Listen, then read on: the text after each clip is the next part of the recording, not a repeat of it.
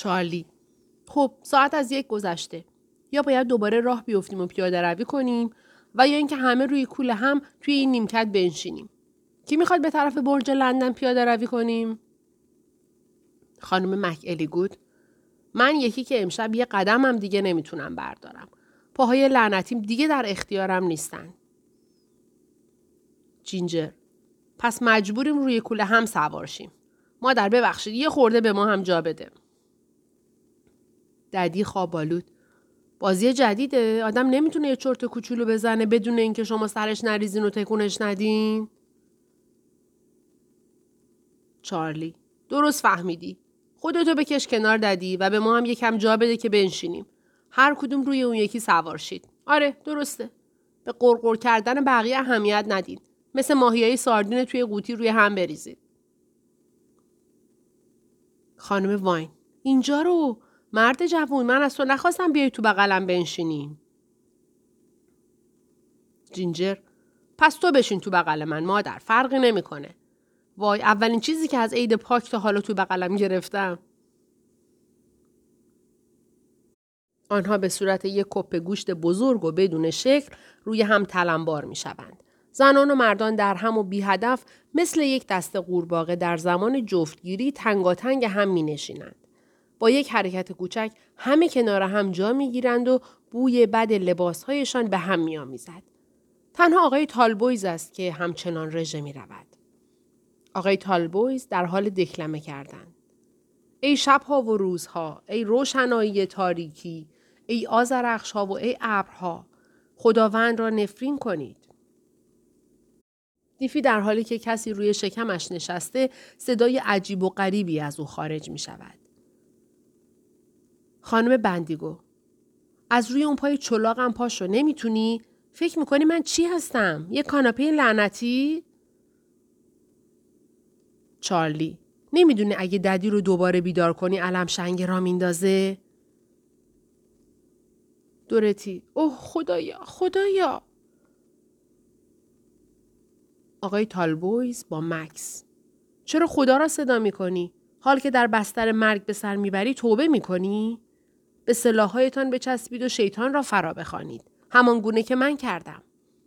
درود بر تو ای لوسیفر شاهزاده آسمان ها و با آهنگ مخصوص آواز سر می دهد. در مقابلت زانو می‌زنم. خانم بندیگو او خفش و پیر سگ نکبتی. او اونقدر چاقه که سرما رو حس نمی‌کنه. عیبش همینه. چارلی مادر چه پشت نرم خوبی داری؟ آقای تالبویز. مراسم اشای ربانی سیاه. چرا که نه؟ وقتی کسی کشیش شد برای همیشه کشیش باقی میمونه. یه تیکه چوب به من بدی تا معجزه کنم. شمها کتاب دعا و صلیب را وارونه قرار دهید. گرمای بدنهایی که روی هم انباشته شده بود احساس می شد و سستی و خوابالودگی را در همه ایجاد کرده بود. خانم واین می‌دونی شما نباید فکر کنین که من عادت دارم روی زانوی آقایون بنشینم. خانم مک الیگود خوابالود. من به طور مرتب به کلیسا می‌رفتم و نون و شراب مقدس می‌گرفتم تا اینکه اون کشیش لعنتی دیگه به من و مایکل نان و شراب مقدس نداد. آقای تالبویز به زبان لاتین خطابه ای ایراد می کند. جینجر کی می‌تونه یه سیگار برام بپیچه؟ آخرین تهمونده سیگارم هم دود کردم. آقای تالبویز همانطور که در محراب کلیسا نطق می کند برادران عزیز ما اینجا در پیشگاه خداوند برای اجرای مراسم کفرگویی غیر مقدس گرده هم جمع شده ایم. او ما را به کثیفی و سرما، گرسنگی و تنهایی، آبله و خارش و خوره مبتلا کرده است. غذایمان نان خشک خیسیده و آشغال گوشت های دور ریختنی هتل هاست و لذتمان خوردن چای جوشیده و خورده کیک های صدقی در سردابه های بوگندو و کثیفی است که خاک آن پر از آبدهان عجوزه های بیدندان آبجو خورده است و سرنوشت نهایی همه ما خوابیدن در گورهای فقیران در عمق بیست پایی زمین و درون تابوت های از چوب کاج است. پس کاملا درست و صحیح است که بگوییم این وظیفه برگردن ماست که در همه وقت و همه جا او را نفرین کنیم و ناسزا گوییم. بنابراین همراه با همه شیاطین این عمل را انجام می دهیم. خانم مک در حال چرت زدن. به عیسی مسیح قسم که من الان نیمه خوابم. فقط یکی افتاده روی پاهام و داره اونو له می‌کنه. آقای تالبویز آمین. خدایا ما را از وسوسه های شیطان رها کن. در حالی که به اولین کلمه از مراسم دعا و نماز می رسد، نان مقدس را تکه تکه می کند. خون از آن بیرون می زند. صدای قرشی همچون صدای رعد بلند می شود و منظره میدان تغییر می کند. پاهای دورتی یخ زدند. اشباه بالدار شیاطین به طرزی مهم در میدان دیده می شوند که به این سو و آن سو در حرکتند. چیزی مثل منقار یا چنگال به شانه های دورتی نزدیک می شود و به او یادآوری می کند که پاها و دستهایش از سرما درد می کنند. معمور پلیس شانه دورتی را تکان می دهد. بیدار شو. الان. بیدار شو. یالا بیدار شو. تو پالتو نداری؟ مثل مرده ها سفید و رنگ پریده شده ای. مگه نمی‌دونی که توی چنین سرمایه نباید این شکلی ولو بشی؟ دورتی متوجه شد که بدنش از سرما خشک شده. آسمان صاف و روشن بود و ستاره های کوچک همچون لامپ های الکتریکی که در فاصله خیلی دور قرار دارند می درخشیدند. جماعتی که روی هم تلمبار شده بودند از هم جدا می شوند. خانم مک الیگوت تفلک بیچاره او هنوز مثل ما به این شرایط سخت عادت نکرده. جینجر به بازوانش ضربه می‌زند. اوخ آدم توی این قالب لعنتی لطوپار میشه. خانم واین او مثل یک خانوم متولد شده و خانوم هم بار اومده. معمور پلیس پس اینطوره ببین خانوم بهتر شما با من بیایید بریم به پناهگاه های شهرداری اونا به شما یه تخت برای خوابیدن میدن هر کسی توی نظر می‌تونه بفهمه که کلاس تو با همه این آدمایی که اینجا هستن فرق داره منظورم اینه که تو یه کلاس بالاتری خانم بندیگو خیلی ممنون جناب سروان خیلی ممنون. دخترها شنیدین؟ او میگه کلاس الن یه کلاس از ما بالاتره. خطاب به مأمور پلیس. حتما خودت رو هم از طبقه اشراف می‌دونی. آره؟ دورتی نه نه ولم کن ترجیح میدم همینجا بمونم. مأمور پلیس. خب هر طور راحتی اما به نظر من حالت خیلی بده. بعدا میام بهت سر می‌زنم. و با تردید از آنجا دور شد. چارلی سب کن اون پلیس لعنتی از سر پیچ بگذره دوباره روی هم میریزیم. این تنها راهیه که می‌تونیم خودمون رو گرم نگه داریم. خانم مک الی گود بیا جلو بچه. برو زیر بگذار گرمت کنم. اسنوتر ساعت ده دقیقه به دوست. گمان نکنم امشب تا ابد طول بکشه. آقای تالبویز در حال سرود خواندن. من مثل آب سرریز می شوم و همه استخوانهایم بدون مفصلند. قلبم نیز در میان بدنم مانند مومی است که در حال ذوب شدن است. اکنون یک بار دیگر آنها روی نیمکت بر هم سوار می شوند. اما در آن لحظه از صبح دمای هوا خیلی بالاتر از نقطه انجماد نیست و وزش باد برنده تر شده است. آنها سعی می کنند با وول خوردن صورتهایشان را که از سوز باد و سرما یخ زده به داخل توده گوشتی فرو ببرند. درست مثل بچه خوکی که برای شیر خوردن تقلا می کند تا سینه مادرش را بیابد. دوره های خواب آنها فقط به چند ثانیه رسیده است و خوابهایشان عذاب آورتر و ترسناکتر شده است. مواقعی وجود دارد که نه نفرشان به طور طبیعی سرگرم حرف زدن هستند. مواقعی که حتی می توانند به وضعیت خودشان بخندند و زمانی که دیوانوار به یکدیگر فشار می آورند و از درد ناله می کنند. آقای تالبویز ناگهان خسته می شود و تکگویی هایش به یک سری حرف های چرند و بیمعنی تبدیل می شود. او هیکل گندهش را روی دیگران می اندازد و تقریبا آنها را خفه می کند. توده گوشتی از هم باز و متلاشی می شود.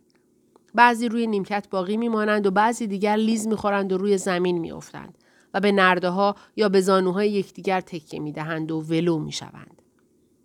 مأمور پلیس سر می‌رسد و به آنهایی که روی زمین ولو شدهاند دستور می‌دهد بایستند. آنها بلند می‌شوند و دوباره بعد از رفتن مأمور پلیس روی زمین ولو می‌شوند.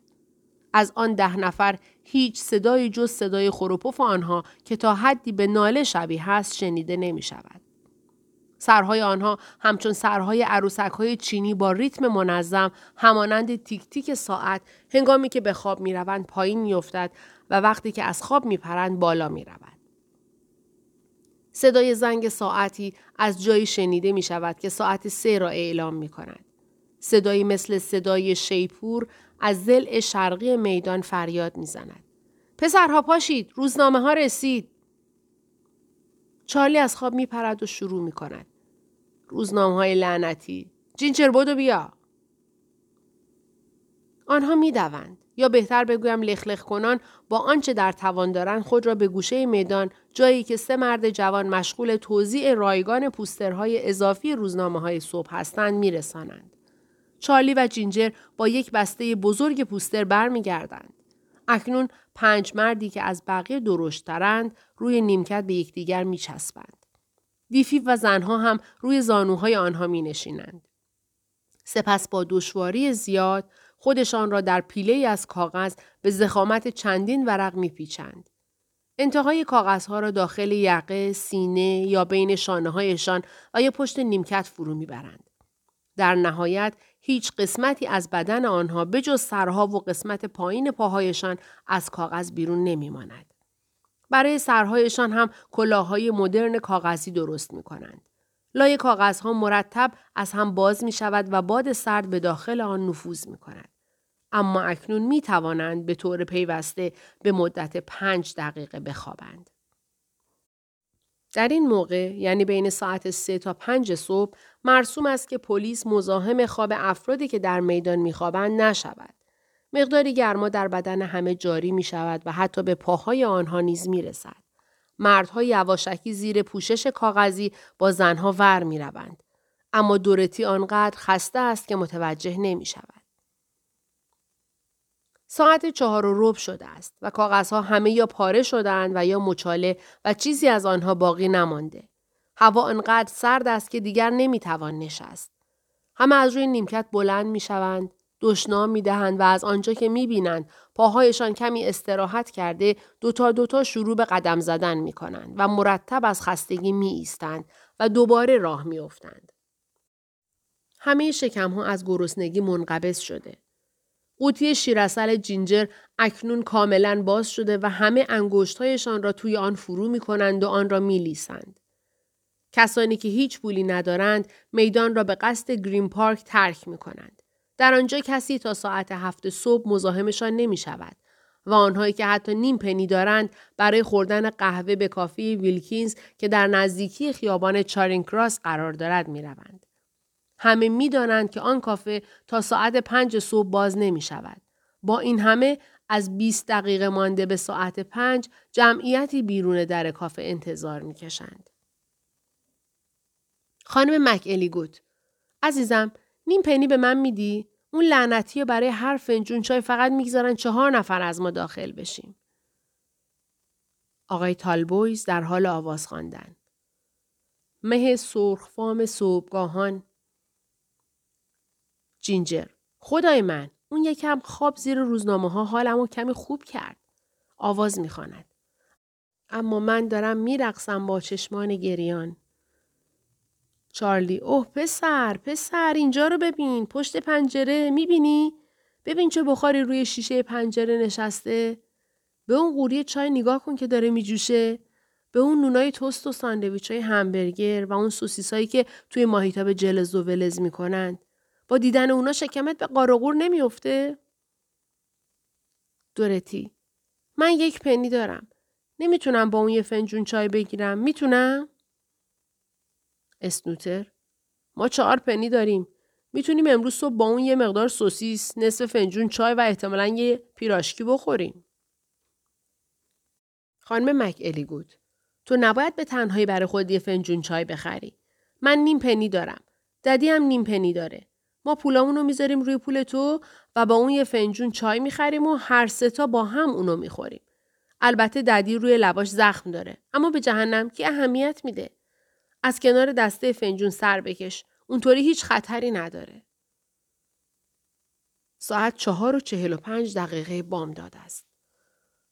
خانم بندیگو یه دلار شرط میبندم شوهر لعنتی من برای صبحانه ماهی داره. امیدوارم استخون ماهی توی گلوش بپره اونو خفه کنه. جینجر در حال آواز خواندن. اما من دارم میرقصم با چشمهای گریان. آقای تالبویز در حال آواز خواندن. بامدادان آواز من برای تو اوج می‌گیرد. خانم مک الی گود. اونا به ما اجازه میدن که سرمون رو روی میزاشون بذاریم و تا ساعت هفت صبح بخوابیم. این یه نعمت خدادادیه. چارلی مثل سگ آب از دهانش راه افتاده. سوسیس ها، سوسیس های لعنتی، گوشت خرگوش، نون توست و یک استیک به کلفتی دو اینچ با چیپس و یه لیوان آبجوی بورتون. اوه مسیح مقدس دیگه طاقت ندارم. او با هل دادن جمعیت خودش را به جلو میرساند و دستگیری در شیشه کافه را بالا و پایین می کند تا باز شود. اکنون حدود چهل نفر پشت در کافه جمع شدند. یکدیگر را به جلو هل می دهند و به طرف در هجوم می‌برند تا در را باز کنند. اما در از داخل توسط آقای ویلکینز صاحب کافه محکم بسته شده. او از پشت شیشه آنها را تهدید می کند. بعضی از افراد سینه ها و صورتهایشان را به شیشه های پنجره ها می چسبانند تا گرم شوند. فلوری و چهار دختر دیگر با سر و صدا و عجله در حالی که یک دسته پسر جوان با کت و شلوارهای آبی آنها را همراهی می کردند از کوچه کناری سر می رسند. آنها در مقایسه با بقیه دخترها سرحالترند چون بخشی از شب را در تخت خواب گذراندند. آنها خودشان را از عقب روی جمعیت می اندازند و چنان جمعیت را حرکت می دهند که در تقریبا می شکند. آقای ویلکینز با عصبانیت در را باز می کند و یکی از سردمداران آنها را به عقب حل می دهد. با باز شدن در بوی سوسیس، ماهی، قهوه و نان داغ از داخل کافه به هوای سرد بیرون راه می صدای جوانها از پشت جمعیت چرا اون نمی‌تونه قبل از ساعت پنج در رو باز کنه؟ ما داریم از نخوردن چای هلاک میشیم. هل بدید برید تو. آقای ویلکینز بیرون بیرون همهتون برید بیرون وگرنه به خدا قسم نمی‌ذارم یکی از شما امروز بیاد تو. صدای دخترها از پشت جمعیت آقای ویلکینز آقای ویلکینز آدم خوبی باش و بگذار ما بیایم تو من بهت یه بوس مجانی میدم حالا بگذار بیایم تو. آقای ویلکینز حرف نباشه برید بیرون. ما قبل از ساعت پنج باز نمی کنیم و شما اینو می‌دونید. در را محکم میبندد. خانم مک بود. اوه یا مسیح. این ده دقیقه طولانی ترین دقایق این شب لعنتیه. خب به هر حال من می‌خوام به این پاهای بیچاری استراحتی بدم. به سبک معدنچیان روی پاشنه پایش می نشیند. بسیاری دیگر از آنها هم همین عمل را انجام می دهند. جینجر کی نیم پنی به من میده؟ من حاضرم یه پیراشکی رو با اون پنجاه پنجاه تقسیم کنم. صدای جوانها. آنها آهنگ یک مارش نظامی را تقلید می کنند و آواز می کنند. همه نقش خود را ایفا می کنند. تو نیز چنین می کنی. دورتی به خانم مک الی بود. به ما نگاه کن. فقط نگاه کن ببین چه لباسهایی، چه صورتهایی. خانم بندیگو اگه ناراحت نمیشی بگم خودتو هم گرتا گاربو نیستی عزیزم.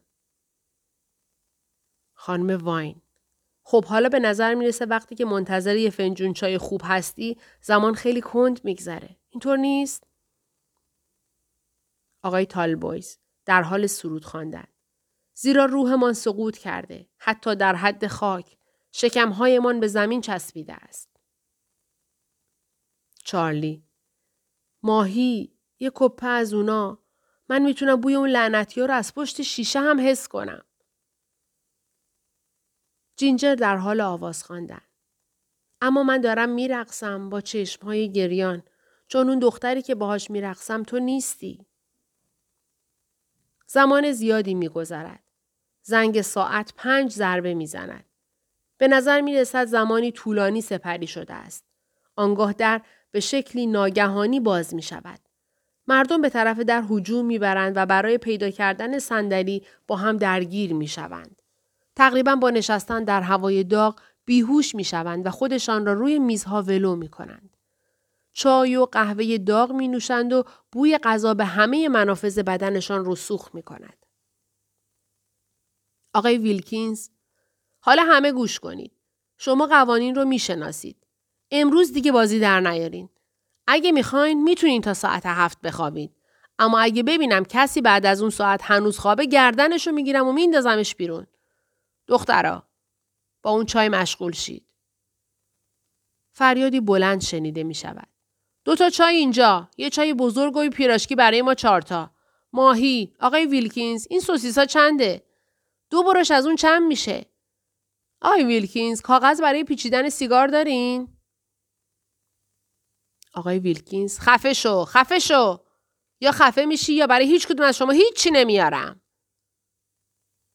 خانم مک الی گفت عزیزم حس نمی کنی که خون دوباره توی انگشتات برگشته؟ خانم واین او واقعا با تو خشن حرف می‌زنه نه؟ به نظر من به اون نمیشه گفت متین و با وقار. اسنوتر این گوشه قهدی زده است. خدای من من نمی‌تونم دوتا از اون سوسیسا رو بخورم. فاحشه ها هماوا می‌شوند. ماهی بیارین اینجا. آقای ویلکینز عجله کن برای همه ما ماهی بیارید و پیراشکی. چارلی نصف نه. امروز صبح باید همه این بوها رو بکشیم توی بدنمون. در هر صورت بهتر از موندن توی اون میدون لعنتیه. جینجر دیفی نصف خودتو خوردی. حالا اون فنجون لعنتی رو بده بیاد. آقای تالبویز در حال آواز خواندن. سپس دهانمان پر بود از خنده و زبانمان پر بود از لذت. خانم مک الی گود خدای من نزدیکی که خوابم ببره. به خاطر گرمای اینجا گیج خواب شدم. آقای ویلکینز هی hey, شما دیگه آواز نخونید. قانون اینجا رو که می‌دونید. فاحشه ها همه با هم. پس ماهی ما چی شد؟ اسنوتر این پیراشکی حالم رو به هم زد. ددی حتی این چای که اونا میدن به تو چیزی بیشتر از آب و یکم خاک چای نیست. آروغ می‌زند. چارلی بهترین کار اینه که چشماتون رو ببندین و اینها رو فراموش کنید. خواب گوشت و سبزیجات رو ببینید. بیایید سرمون رو روی میز بذاریم و راحت بخوابیم. خانم مک الی گود به شونه های من تکیه بده عزیزم روی استخوان های بدن من بیشتر از مال تو گوشت هست. جینجر اگه یه تانر داشتم اونو برای خریدن سیگار می‌دادم. چارلی خودتو جمع کن. سرتو بذار رو سر من اسنوتر. آهان درسته. الان خوابمون می‌بره. یک دیس ماهی دودی از جلوی میز آنها رد می شود و به سمت میز فاحشه ها برده می شود. اسنوتر خوابالود. بازم ماهی حیران است و از خود می‌پرسد مگر آنها چند بار به پشت خوابیدند که می توانند پول این همه ماهی رو پرداخت کنند. خانم مک الیگود دلم میسوزه. دلم میسوزه وقتی که مایکل رفت و منو با این بچه لعنتی تنها گذاشت. خانم بندیگو با عصبانیت دنبال دیس ماهی می رود و انگشتش را به حالت تهدید تکان می دهد. دختر رو نگاه کنین، نگاه کنین، خوردن این همه ماهی شما رو وحشی نمی‌کنه؟ ما نمی‌تونیم برای صبحون ماهی بخوریم. می‌تونیم دخترا؟ اما اون فاحش های لعنتی به محض اینکه ماهی ها از توی ماهیتابه بیرون میان اونا رو میبلعن و اون وقت ما اینجا یه فنجون چای رو چارتایی می‌خوریم. ماهی که دیگه شانسی براش نمیمونه. آقای تالبویز مثل کشیش ها. ماهی مزد گناهی است که مرتکب می شوند. جینجر توی صورتم نفس نکشتی فی من نمی‌تونم تحمل کنم. چارلی در خواب. چارلز ویزدم مست و ناتوان. مست؟ بله. شیش شیلینگ. برو جلو. بعدی. دورتی روی سینه خانم مک الیگوت خوابیده. اوه لذت بخشه لذت بخشه همه آنها خواب هستند دو و به همین ترتیب ادامه می‌یابد. دورتی این زندگی را برای مدت ده روز یا دقیقتر بگویم نه روز و ده شب تحمل کرد. فهمیدن اینکه آیا او در طی آن روزها کار دیگری می توانست انجام دهد سخت بود. به نظر می رسید پدرش به کلی او را فراموش کرده بود. و اگرچه او در لندن دوستانی داشت که برای کمک کردن به او آماده بودند اما احساس می کرد پس از آنچه اتفاق افتاده و یا تصور می شد که اتفاق افتاده است دیگر نمی تواند با آنها روبرو شود. او حتی جرأت نمی کرد برای درخواست کمک به انجمنهای خیریه مراجعه کند. زیرا تقریبا یقین داشت که با این کار هویتش فاش می شود و از این رو شاید جار و جنجال جدیدی راجع به دختر کشیش راه بیفتد. پس در لندن ماند و به یکی از افراد دار و دسته های عجیب و مرموز کمیاب اما نه کاملا منقرض شده تبدیل شد. دار و دسته زنانی که توهیدست و بیخانمان هستند. اما برای پنهان کردن این موضوع از دیگران دست به چنان تلاش سختی می‌زنند که تقریبا موفق می شوند. این زنان در سرمای صبح صورتهایشان را با آب چشمه ها می شویند و با دقت چروک لباسهایشان را پس از شبهای بیخوابی صاف می کنند.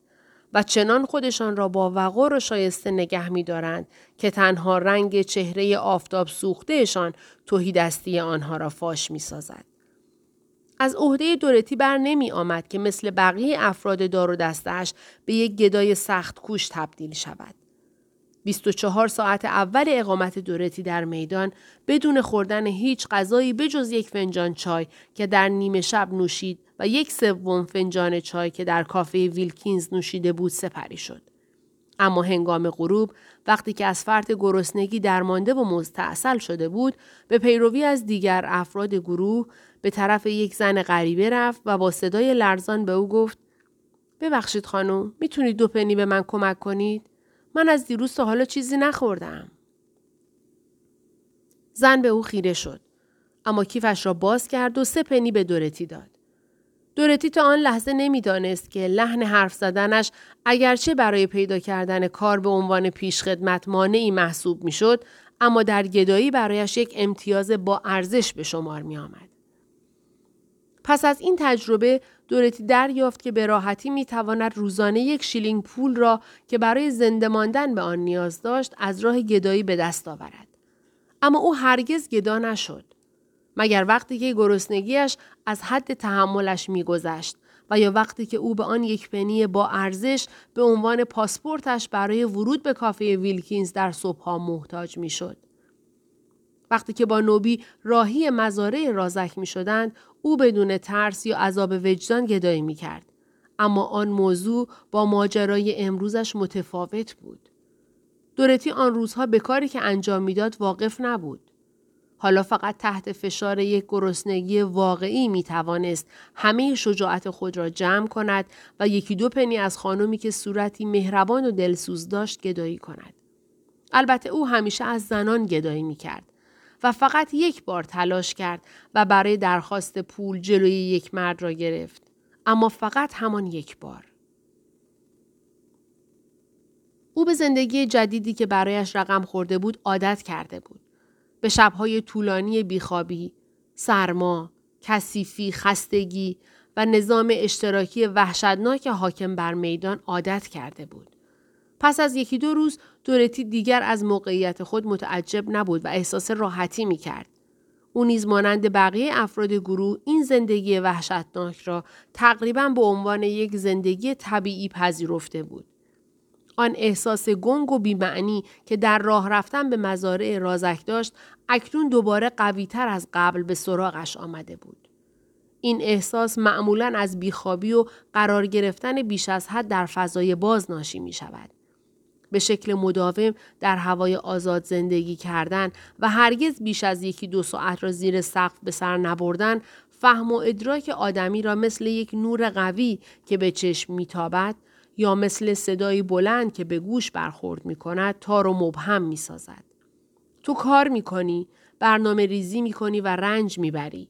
اما همه اینها در حالی است که گویا همه چیز کمی تار و مبهم و تا حدی غیر واقعی است. دنیای درون و بیرون تاریک و محو می شود تا اینکه تقریبا به اندازه یک خواب و رویا گنگ و مبهم به نظر می آید. در فاصله این چند روز مأموران پلیس دیگر با چهره دورتی آشنا شده بودند. مردم به طور مرتب و کم و بیش بدون جلب توجه مأموران پلیس در میدان رفت و آمد می کردند. آنها از جاهای پرت و نامشخص با بشکه ها و بقچه هایشان وارد میدان می شدند و یکی دو شب در آنجا چادر می زدند و سپس به همان شکل اسرارآمیزی که آمده بودند غیبشان می زد. اگر کسی بیش از یک هفته در آنجا می ماند، پلیس به او عنوان گدای معمولی و همیشگی را می‌داد و دیر یا زود او را دستگیر می کرد. برای پلیس غیر ممکن است که قوانین مربوط به گدایی کردن را به طور منظم به اجرا درآورد. اما آنها هر چند وقت یک بار به طور ناگهانی به میدان هجوم می بردند و دو یا سه نفر از افرادی را که تحت نظر داشتند دستگیر می کردند. بنابراین برای دورتی نیز همین اتفاق افتاد. یک روز غروب او داشت با خانم مک الیکوت و خانم دیگری که نامش را نمی‌دانست پرسه می‌زد. آنها با بیدقتی به طرف پیرزن بدجنسی که صورتی شبیه اسب داشت رفتند و گدایی کردند. پیرزن هم بیدرنگ به طرف نزدیکترین معمور پلیس رفت و آنها را لو داد. موضوع دستگیری برای دورتی چندان اهمیت نداشت. حالا همه چیز برای او مثل خواب و رویا بود. صورت پیرزن بدجنس، اشتیاق و بیصبری او برای متهم کردن آنها، قدم زدن به سمت پاسگاه پلیس با یک پلیس جوان آرام و متین که تقریبا با حالتی محترمانه بازوی او را در دست گرفته بود و سپس سلول بازداشتگاه با آجرهای سفیدش و گروهبان پلیسی که پدرانه از لای میله های زندان یک فنجان چای دستش می‌داد و به او می‌گفت که اگر به جرم خود اعتراف کند رئیس دادگاه زیاد با وی سختگیری نخواهد کرد. خانم مک الیگود در سلول کناری به گروهبان پلیس فوش داد و ناسزا گفت و نیمی از شب را با شکوه و گلایه از سرنوشت خود گذراند. اما دورتی هیچ احساسی نداشت. جز اینکه حس می کرد توی یک جای گرم و تمیز است و می تواند استراحت کند. دورتی بلافاصله روی تختی که با الوار مثل یک طبقه روی دیوار نصب شده بود خزید. او انقدر خسته بود که حتی پتو را روی خودش نکشید و به مدت ده ساعت بدون اینکه تکان بخورد خوابید. صبح روز بعد وقتی که ماشین پلیس در حالی که پنج نفر زندانی مست داخل آن با هم آوازی را میخواندند وارد محوطه بازداشتگاه شد دورتی تازه پی برد که در اطرافش چه میگذرد بخش چهارم یک دورتی مرتکب اشتباه شده بود. زیرا گمان می کرد پدرش او را در خیابان رها کرده تا از گرسنگی هلاک شود. در حقیقت او تلاش کرده بود که با دورتی تماس بگیرد. اگرچه به شکلی غیر مستقیم و نه چندان مفید دست به این کار زده بود. احساس اولیه او پس از آگاهی از ناپدید شدن دورتی یک خشم محض و ساده بود. حدود ساعت هشت صبح آن روز وقتی که حیران و سرگردان داشت از خودش می‌پرسید پس این آب گرم ریش تراشی من کجاست الن وارد اتاق خوابش شده بود و با صدایی دردناک اعلام کرده بود ببخشید آقا خانم دورتی در خانه نیست من نمی‌توانم او را پیدا کنم کشیش گفت چی او در خانه نیست آقا و از تخت خوابش هم چنین به نظر می آید که انگار او شب را در آن نخوابیده است به نظر من او رفته است آقا. کشیش با صدای بلند گفت رفته؟ منظورت چیه که او رفته؟ خب آقا من فکر می کنم که او از خونه فرار کرده. آقا. فرار از خانه؟ در این ساعت از صبح؟ پس صبحانه من چه میشه؟ مراسم دعا چی؟ وقتی که کشیش به طبقه پایین رفت ریشش را نتراشیده بود. زیرا آب گرمی دیده نمی‌شد. الن به شهر رفته بود تا درباره دورتی پرسجو کند. یک ساعت گذشت و او برنگشت. در آن وقت آنجا یک اتفاق وحشتناک و بی سابقه چیزی که کشیش آن را تا لحظه مرگ نمی‌توانست فراموش کند رخ داد. و آن این بود که کشیش مجبور شد صبحانهاش را خودش آماده کند. بله، کشیش با دستهای مقدس خودش عملا با یک کتری سیاه و بدقواره و چند بر ژامبون دانمارکی ور رفت. پس از آن البته برای همیشه از دورتی دلگیر شد. بقیه طول روز را او آنقدر با عصبانیت مشغول فکر کردن به وعده غذاهایی که سر موقع آماده نمی‌شوند بود که از خود نپرسید چرا دورتی ناپدید شده و یا اینکه آیا به او آسیبی رسیده است یا نه. نکته مهم این بود که آن دختر گیج ناپدید شده بود و با این کارش کل خانه را به هم ریخته بود. اما روز بعد این مسئله بغرنجتر شد. زیرا خانم سمپریل تمام داستان فرار عاشقانه دورتی به آقای واربورتون را به شکلی گسترده در همه جا پخش کرده بود. البته کشیش به شدت این موضوع را تکذیب کرده بود. اما در درونش شکی مبهم وجود داشت که به او می گفت ممکن است این ماجرا حقیقت داشته باشد. کشیش معتقد بود دختری که ناگهان از خانه خارج می شود بدون اینکه حتی به صبحانه پدرش فکر کند قادر به انجام هر کاری خواهد بود. دو روز بعد وقتی خبر به روزنامه ها رسید یک گزارشگر جوان و فضول برای تهیه گزارش و پرسجو به نایپیل آمد. کشیش با عصبانی شدن خود و امتناع از مصاحبه با گزارشگر اوضاع را بدتر کرد. از این رو تنها روایتی که از این داستان چاپ شد روایت خانم سمپریل بود. کشیش تقریبا برای یک هفته یعنی تا زمانی که روزنامه ها از موضوع دورتی خسته شدند و آن را به نفع خبر دیده شدن یک دایناسور آبزی در دهانه رودخانه تایمز رها کردند دچار یک بدنامی وحشتناک شد. او به ندرت می توانست روزنامه ای را باز کند بدون اینکه یک تیتر داغ درباره ماجرای دختر کشیش در آن ببیند. آیا او در وین به سر می برد؟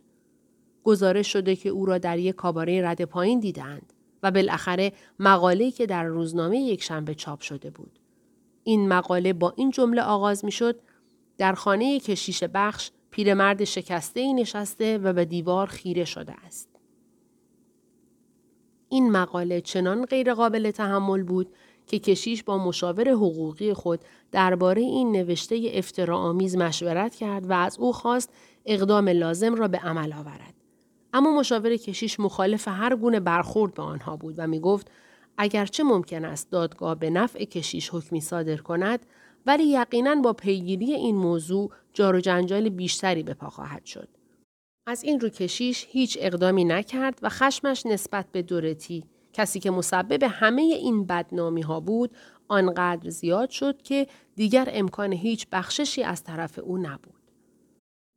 پس از این وقایع سه نامه از دورتی به دست کشیش رسید که در آنها مفصلا شرح داده بود چه اتفاقاتی برایش افتاده است. البته کشیش هرگز نتوانست باور کند که دورتی حافظه اش را از دست داده باشد.